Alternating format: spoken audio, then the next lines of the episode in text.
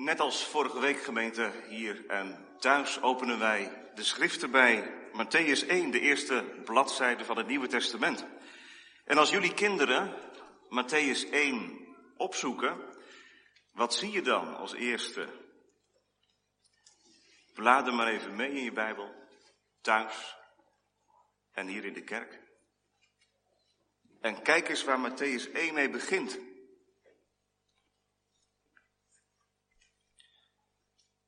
Ik heb hier de Bijbel voor mij en ik zie allemaal namen.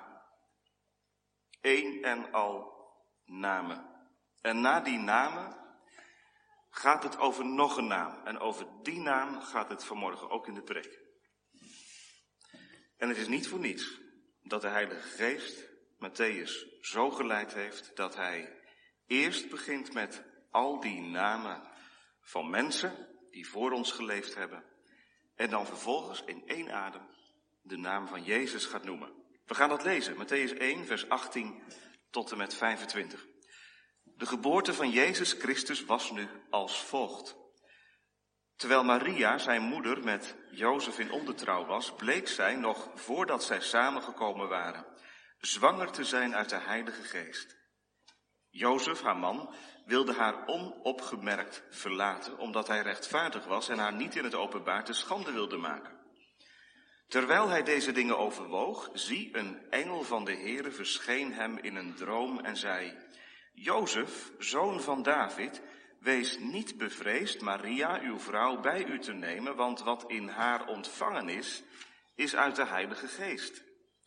En zij zal een zoon baren en u zult hem de naam Jezus geven, want hij zal zijn volk zalig maken van hun zonden.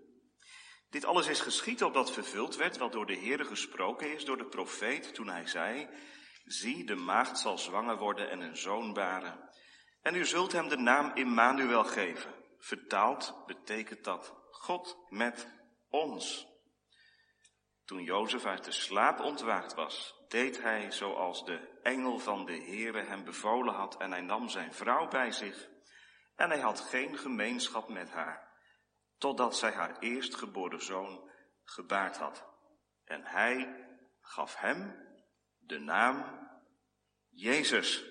Tot zover de schriftlezing. Het gaat dus over die heerlijke, unieke naam. We zingen van die naam straks naar de preek uit Psalm 52, het zevende vers. Uw naam is voor het oprecht gemoed van al uw gunstvolk goed. Psalm 52, vers 7 straks naar de preek. Gemeente hier en thuis, het zal gaan over die ene naam vanmorgen.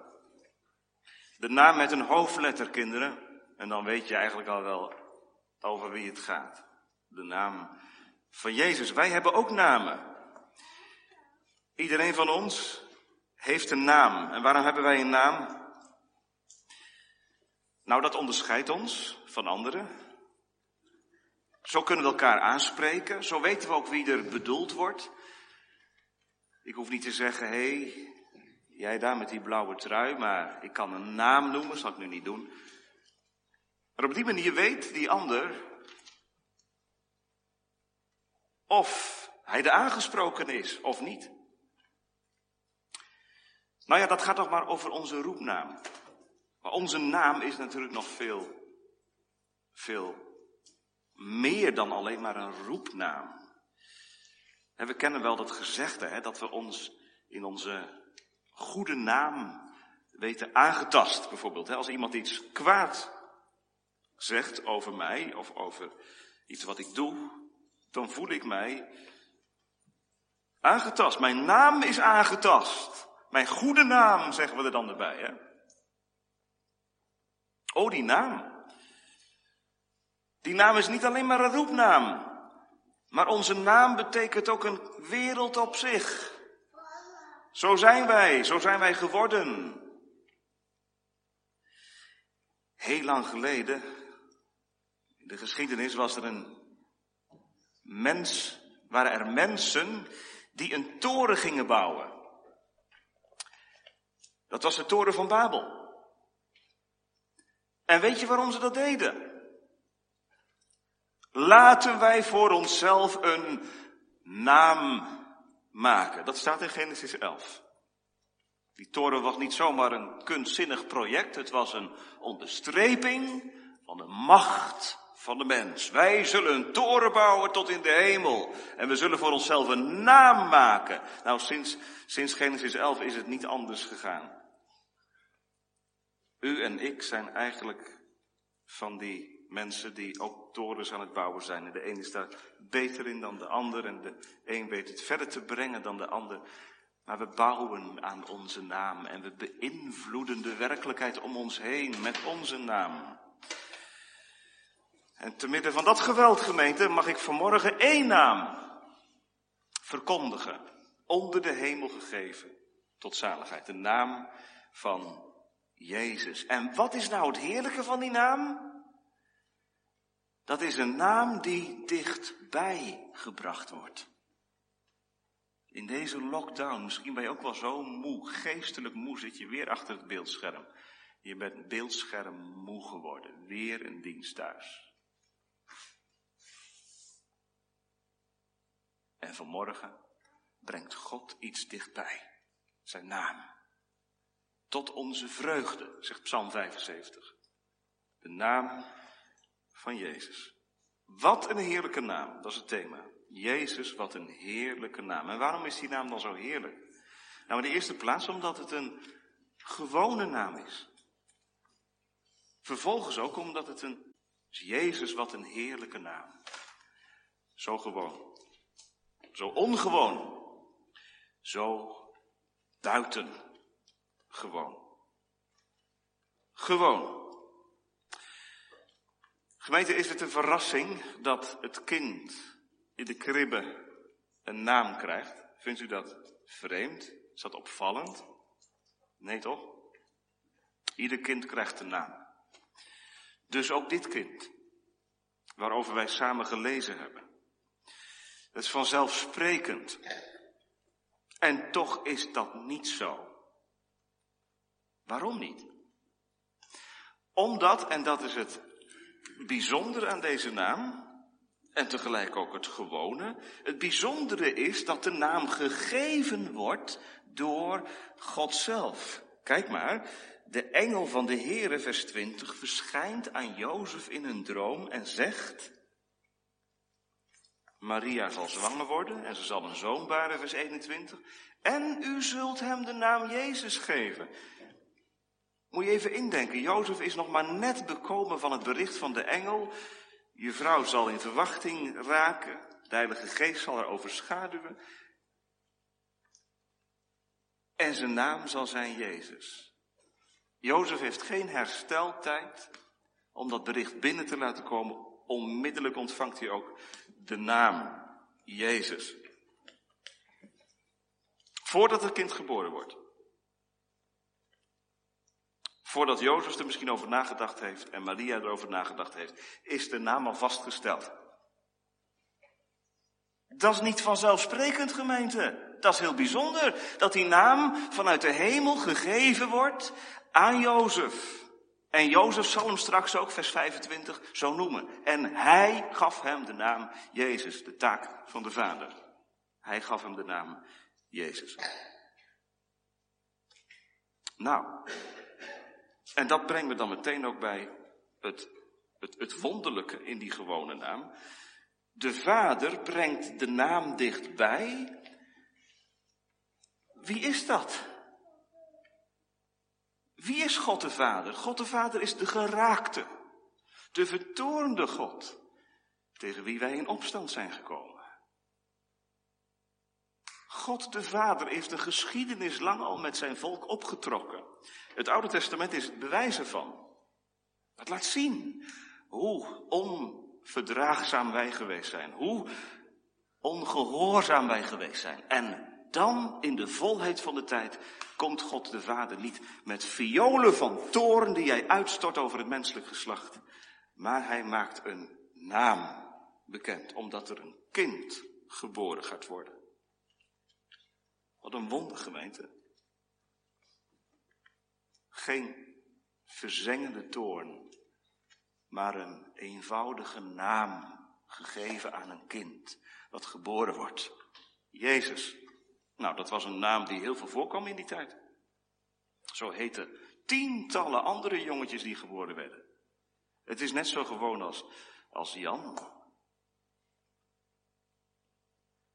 Jozua, dat is eigenlijk de Hebreeuwse naam. Dat is opvallend gemeente. Waarom heeft de engel niet gezegd, u moet hem Immanuel noemen? U moet hem als roepnaam Immanuel geven. Dat zou bijzonder geweest zijn. Over die naam hebben we vorige week nagedacht.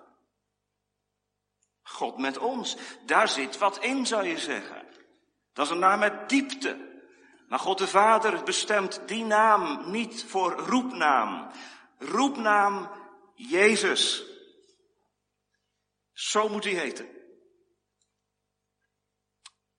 Hebt u lang nagedacht, ouders, over de naam van uw kinderen? Je hebt een lijstje gemaakt misschien wel, hè? Je bent aan het selecteren gegaan. Nee, die valt af en die valt af. Dat is mooi. Die zetten we apart. En zo is het gegaan. En toen heb je een naam gegeven die je misschien mooi vond, of een naam waarin een bepaalde vernoeming doorklonk, of een naam met een mooie betekenis. En gemeen, het lijkt wel alsof Matthäus 1 ons de gewoonheid van de dingen heel nadrukkelijk wil onderstrepen. Jezus krijgt een gewone, ik zou haast zeggen, alledaagse naam. Alledaags. Zo heet het nog tien in Nazareth, of honderd. Jezus. Gemeente, hebt u zich nooit afgevraagd in deze adventstijd waarom de Vader het zo bedoeld heeft? Laten we dat dan vanmorgen voor het eerst eens gaan doen. Waarom heeft het kind van de Vader deze gewone naam? Dat is toch niet gewoon?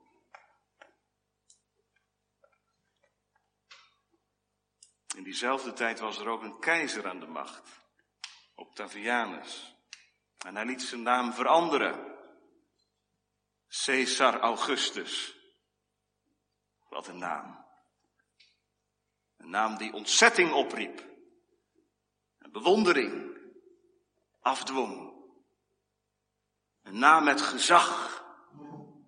Een naam die claimde dat alles en iedereen naar zijn wil moest horen. Wat een naam. En waarom heeft God de Vader dat niet bij zijn zoon gedaan? Een naam. Zo indrukwekkend. Dat de hele wereld als op één moment zou weten wat er nu gaat gebeuren, dat is zo indrukwekkend. Deze naam, die stijgt uit boven alle andere namen. En het gebeurt niet. God de Vader geeft zijn zoon een naam in eenvoud. Waarom? Augustinus, is niet Augustus, maar nu Augustinus, die zei, God schiep de wereld in zijn verhevenheid. Jongens en meisjes, de schepping is gemaakt door een God indrukwekkender dan wij ons ooit kunnen voorstellen. God schiep de wereld in zijn verhevenheid. En er zei er nog iets achteraan. God overwint de wereld door zijn nederigheid. God schept de wereld in zijn verhevenheid. God overwint de wereld in zijn nederigheid. En dat is nou precies de omgekeerde weg die God bewandelt, die wij met onze naam vandaag de dag bewandelen. Ik noem even de naam van Donald Trump. En je mag thuis, als je meeluistert, tal van andere namen noemen. Van voetballers wat mij betreft, of van artiesten of wie ook. Er zijn namen genoeg. Die in de hoofden van onze jonge mensen zich gehecht hebben. Heb je wel eens afgevraagd hoe dat komt? Hoe komt het nou dat die naam van, van die voetballer of van die sporter of van die, van die artiest of van dat idool, dat dat maar blijft hangen in je hoofd? En dat als je op internet zit, of op YouTube, YouTube zit te zoeken, dat je daar steeds naar op zoek bent. En gaat kijken, wat heeft die man of wat heeft die vrouw nog meer gezegd en gedaan. Wat voor indrukwekkends heeft hij vandaag laten zien. Misschien ben je wel een volger van hem geworden, hè? Op, op, op Instagram en op allerlei andere accounts. Een volger geworden van die zo invloedrijke man of vrouw met die naam. En als ik die naam van morgen noem, dan denk je, oh ja.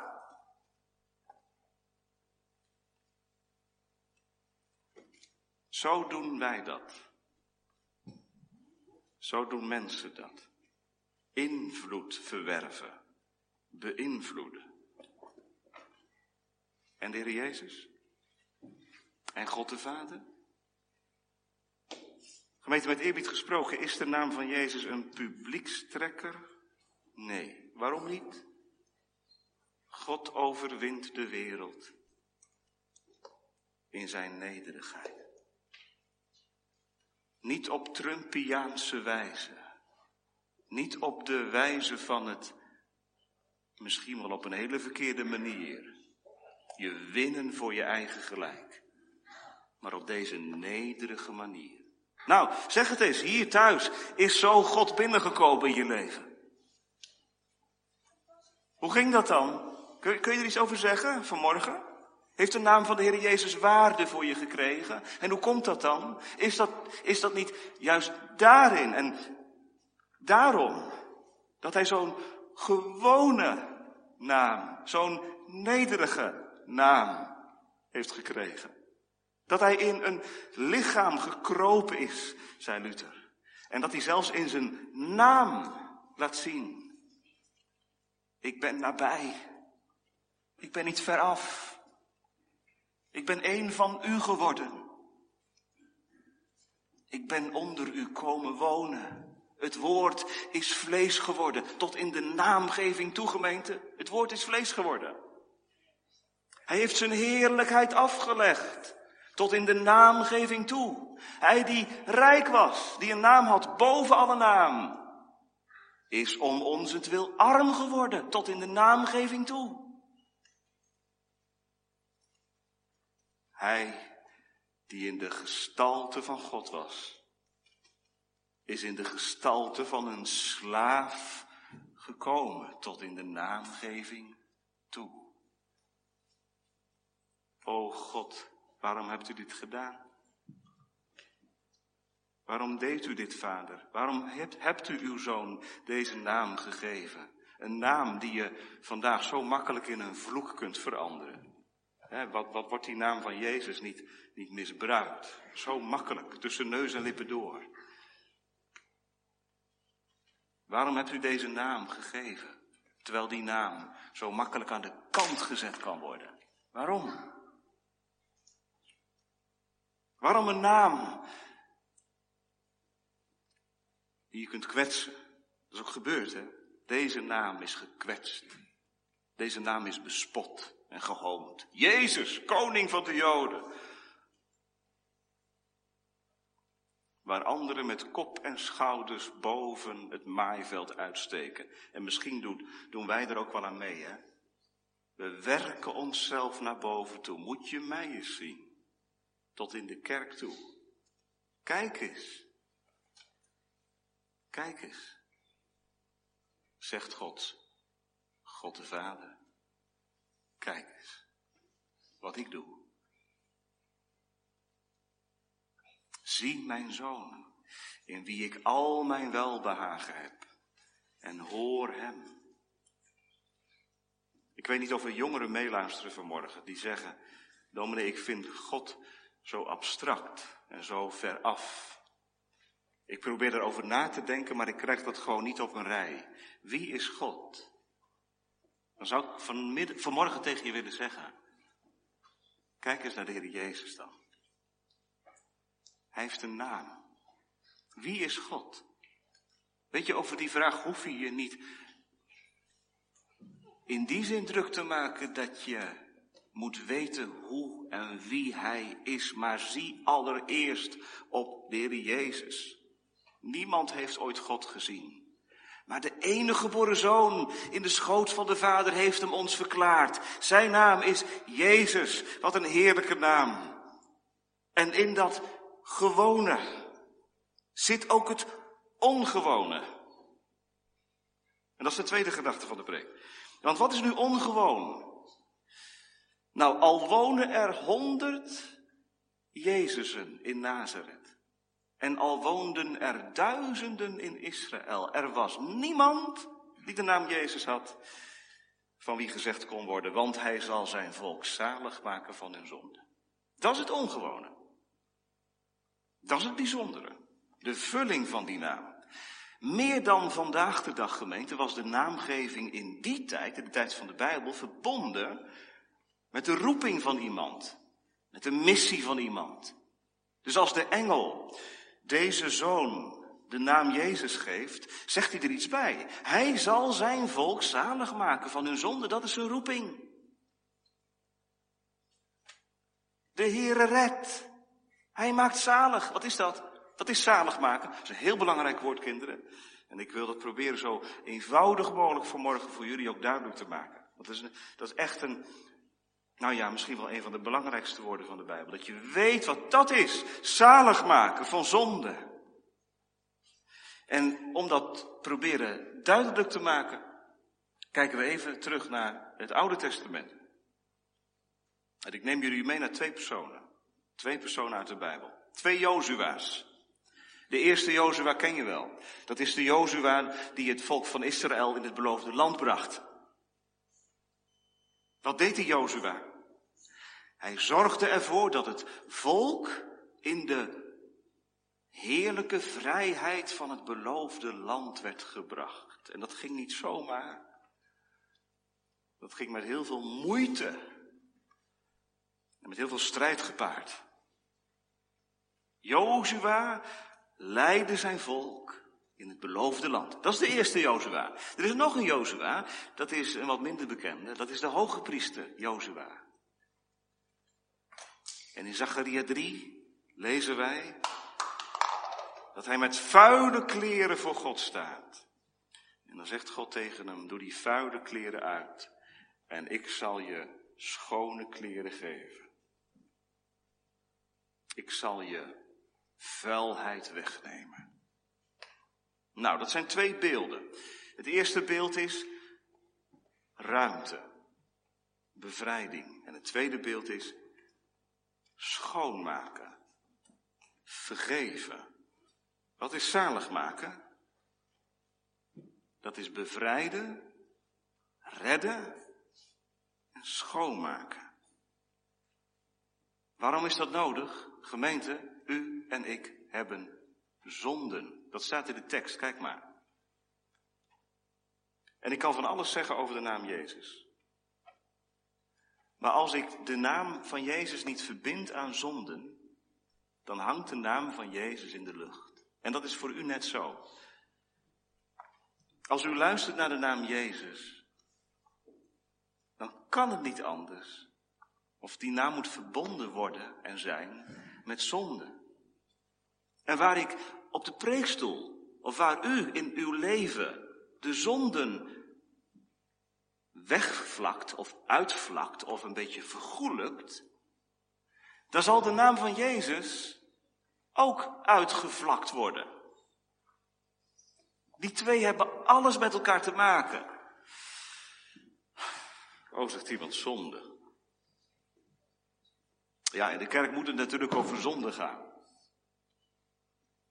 En natuurlijk, een dominee moet het ook in de preek hebben over de zonde. Maar eigenlijk, zegt de jongere die meeluistert, ik ben er eigenlijk wel klaar mee met dat praten over zonde. Ik zit met mijn toekomst. Dat is bij mij op de voorgrond. Ik ben bezig met een studie. En hoe zal het gaan? Coronatijd. En hoe moet het verder? Daar ben ik mee bezig. En misschien zitten hier ook al wat wel jonge mensen die zeggen, ik ben met heel andere dingen bezig dan met zonden. Of ouderen die zeggen, ja dominee kom, zonden natuurlijk. Ik had niet anders verwacht dat u het erover zou hebben, want het staat in de tekst. Maar ik zit met zorgen.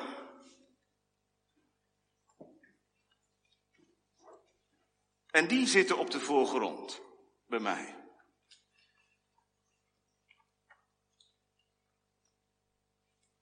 Nou, weet u wat ik hoop? En ik geloof ook dat dat gebeurt. Want daarvoor is de woordverkondiging bedoeld. Dat wat op de achtergrond geschoven is geraakt, door allerlei omstandigheden, die zonden, dat die naar de voorgrond toegeduwd worden. Door de Heilige Geest. Want dat is precies nou het werk van de Heilige Geest, dat hij iets naar de voorgrond duwt waarvan je liever niet hebt dat het naar de voorgrond geduwd wordt. Net zoals die rommelkamer thuis. Heb je zo'n rommelkamer? Wij hebben ook een rommelkamer thuis. Ja, die ga ik natuurlijk niet laten zien als er, als er bezoek komt, dat begrijpt u wel. Die deur gaat ook dicht. En als u bij mij aan zou bellen en ik zou de deur open doen en u zou binnenkomen, dan zou u zeggen, nou, dat ziet er allemaal keurig uit. Ja, totdat die deur open gaat, die ene deur van die ene kamer. Waar van alles ligt. Waarvan je zegt, nou ja, doe maar. Het is de rommelkamer. Wat doet de Heilige Geest? Die gaat niet zelf bevestiging geven. Oh, wat ziet je huis er toch goed uit. Dat heb je toch op orde, jongen. Maar die gaat nou precies naar dat kamertje toe. Waarvan jij zegt, die deur hou ik dicht. En de deur zwaait open. En je wordt geconfronteerd met dat wat je liever niet zag. En wat er wel is. Ja, gemeente, dat is kerst. Geconfronteerd worden met de naam Jezus.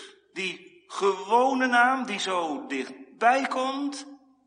Die ongewone naam, omdat hij met zonden te maken krijgt. En ook met zonden overweg wil gaan.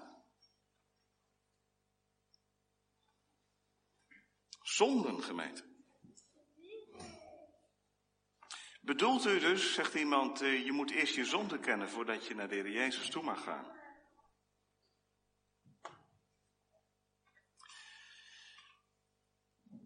Nou, ik zou vanmiddag, vanmorgen willen zeggen, laten we eens kijken naar het woordje zalig maken. Want volgens mij zit daar het antwoord op die vraag van u. En daar zit denk ik ook het antwoord op de vraag of op de opmerking, ja, ik ben met hele andere dingen bezig. Ik heb met zorgen te maken of zonden. Laat het in de preek vooral daar niet over gaan, maar over iets anders. Zalig maken. Dat is de kern van de tekst. Hij zal zijn volk zalig maken. En ik heb al verteld hè, dat dat is ruimte bieden, en dat dat is schoonmaken. Ik zou ook nog een ander beeld kunnen gebruiken. Dat snappen de kinderen denk ik ook wel. Stel nou dat je in het water valt, in een diepe sloot. En je probeert al zwemmend de kant te bereiken, maar het lukt niet. En er staat iemand op de kant en die roept naar jou, hier naartoe, hier naartoe. Helpt dat? Helpt niet, hè? Wat heb je nodig? Iemand die zegt, ik zie dat jij het niet redt. En die persoon die springt van de kant in de sloot en die redt jou. Die haalt je op de kant. Dat zalig maken. Dat is niet dat je van de oever, van de preekstoel allerlei adviezen krijgt over wat je moet doen om ervoor te zorgen dat je zonden boven je zorgen staan, of dat je je wat meer druk gaat maken over je zonden, en dat je wat meer moet nadenken over je zonden. Dat zijn allemaal adviezen en daarvan kunt u zeggen, ja, het zal wel kloppen, het zal wel goed zijn. Nee, ik verkondig geen adviezen. De engel zegt niet, Jezus adviseert, maar Jezus maakt zalig. Hij redt daadwerkelijk. Wie redt hij? Zijn volk van hun zonden. Wat zijn het voor mensen? Ik weet natuurlijk ook wel dat er mensen nu luisteren die zeggen, ja, zijn volk, daar zit ik mee. Dat is nou het hele probleem. Zijn volk. Ja, wat zijn dat nou voor mensen dan? Je moet toch weten dat je daarbij hoort. Ja, wie zijn dat dan? Zijn volk. Weet je wat dat voor mensen zijn? Dat zijn mensen met zonden. Mensen met een hele berg zonden. Die horen bij zijn volk. Mensen die niet met zonden overweg kunnen. Mensen die ervaren de zonde heeft mij in de greep. En ik heb iemand nodig die mij van zonden verlost. Het is een hele enge tijd. En ik denk opnieuw even aan onze jonge mensen. Jullie zitten heel veel achter internet, noodgedwongen. Want alles gaat online. Prachtig die uitvinding, dat het allemaal kan. Dat kon 40 jaar geleden niet. Maar ja, wat doe je nou tussen die momenten dat je les hebt?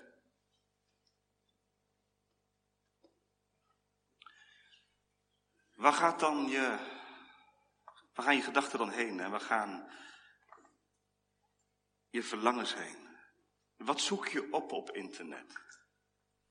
Ik weet dat er ook jongens en meisjes verslaafd zijn en ook ouderen verslaafd zijn aan een wereld die digitaal is en die je hart op een bepaalde manier prikkelt, verlangens oproept, even bevredigt en daarna ook weer heel snel alleen laat.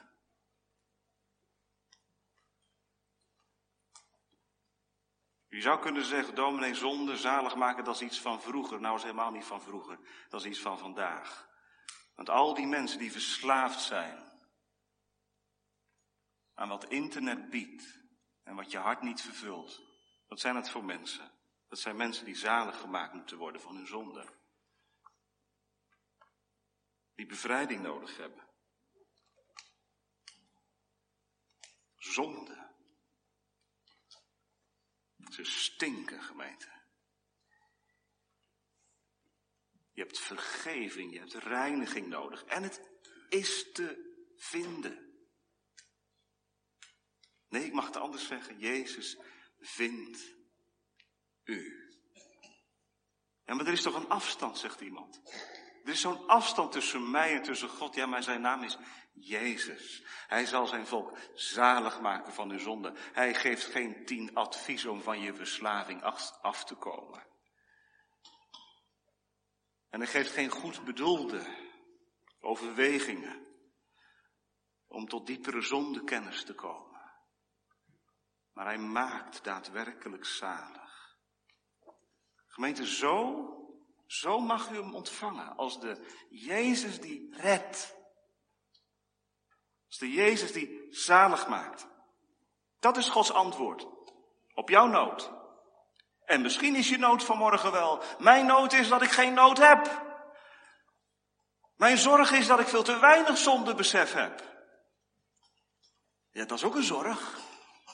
Maar ook daarin voorziet hij. Zijn naam is Jezus. Hij maakt zalig. Hij redt. Hij maakt van zonde vrij. Hij maakt van slaven vrije kinderen. En dat maakt deze naam zo buitengewoon, gemeente, tot slot.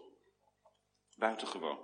Want Jezus heeft een naam gekregen boven alle andere namen. En die naam is Jezus. Geen verborgen naam. Zeg niet vanmorgen. Jezus is een verborgen persoon. Nee, God de Vader heeft hem geopenbaard, zichtbaar gemaakt, naar de voorgrond geduwd, om zo te zeggen. En dat is wat gebeurt. Als de Heilige Geest van zonden overtuigt, van de noodzaak van Jezus overtuigt, terwijl de zonden op de voorgrond gesteld worden, komt daar Jezus en Hij maakt vrij. Hij maakt zalig. Wat wil de duivel vanmorgen niet? De duivel wil twee dingen niet. De duivel wil één ding niet en twee dingen wel. Dat ik beginnen met wat hij wel graag wil. De boze wil dat jij thuis, die meeluistert, en u hier in de kerk, dat u zich gaat blind staren op het laatste, op die zonden. Dat wil de duivel. Of dat je om Jezus heen kijkt en ziet op God, de heilige, vertoornde God, die naar recht jou zou moeten wegduwen, wegwerpen. En wat wil de duivel dan niet? Dat u de naam van Jezus aanroept. Dat is wat zalig maken inhoudt, gemeente. U hoeft dat niet te doen. Hij maakt zalig. U mag hem aanroepen. Jij mag hem aanroepen. Hoe moet dat dan? Nou, hoe roep je nou iemand aan? Kinderen, hoe, hoe lok je nou de aanwezigheid van je, van je, hoe roep je nou de aanwezigheid van je moeder op, van je vader op? op? Dat, dat doe je toch door de, door de naam te noemen. Door te roepen. En dan zijn de vaders en moeders. Die laten hun kinderen wachten. Misschien wel bewust. Misschien wel met een bedoeling. Maar wie hem aanroept, we hebben het gezongen, wie hem aanroept in de nood, die vindt zijn gunst oneindig groot. Oh, de duivel wil één ding niet, dat het gaat over Jezus. En dat u met hem aan uw hart gedrukt naar huis gaat. Er is onder de hemel, onder de hemel, wij leven onder die hemel. Er is onder de hemel geen andere naam gegeven, waardoor wij moeten zalig worden dan de naam van Jezus. Gered worden. Ja, dat is iets voor de hemel, zegt iemand. Nee, dat doet hij nu. Hij maakt zalig. Dat is het buitengewone. Het is niet iets wat komen gaat, maar het is iets wat nu gebeurt. Hij maakt zalig, hij verlost.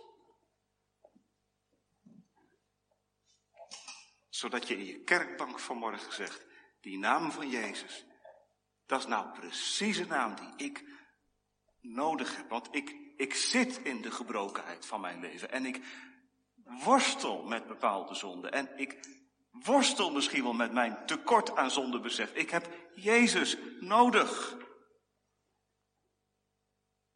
Gemeente, je eert de Heer niet meer dan Hem de eer van zijn naam te geven.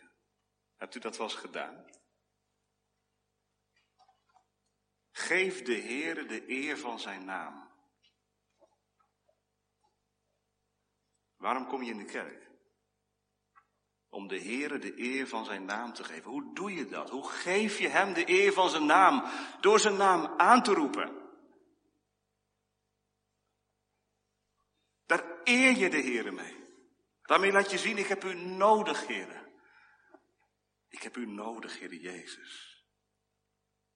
En u bent voor mij de enige toegang tot de Vader, tot de Heilige Vader. Hij is de sleutel waardoor ik kan binnengaan in het heiligdom van God. Toen Jezus op aarde gekomen was en hij wandelde op de, op de aarde en zijn werk deed, is er van hem gezegd, de zoon des mensen is gekomen om te zoeken en zalig te maken wat verloren is. Ja, dat staat hier niet, hè? Maar ik zeg het er vanmorgen wel bij. Hier staat, hij zal zijn volk zalig maken van hun zonden. Maar weet je wat je er nog bij mag zeggen? Hij zal ook nog eens zoeken. Dus hij zoekt ze ook nog eens op. Hij zoekt wat verloren is. En hij vindt wat verloren is. Zo komt hij binnen. Als je hem zoekt, ben je al gevonden door deze reddende zaligmaker. De naam van Jezus, zei Bernardus van Clairvaux, is honing in de mond. Als de zonde je bitter smaakt, is het honing in je mond. Muziek in je oor en vreugde in je hart. Een schitterende naam, een buitengewone naam. En dat buitengewone zit hem daarin, waar ik door alles heen zak. En niets en niemand anders overhoudt dan Jezus alleen.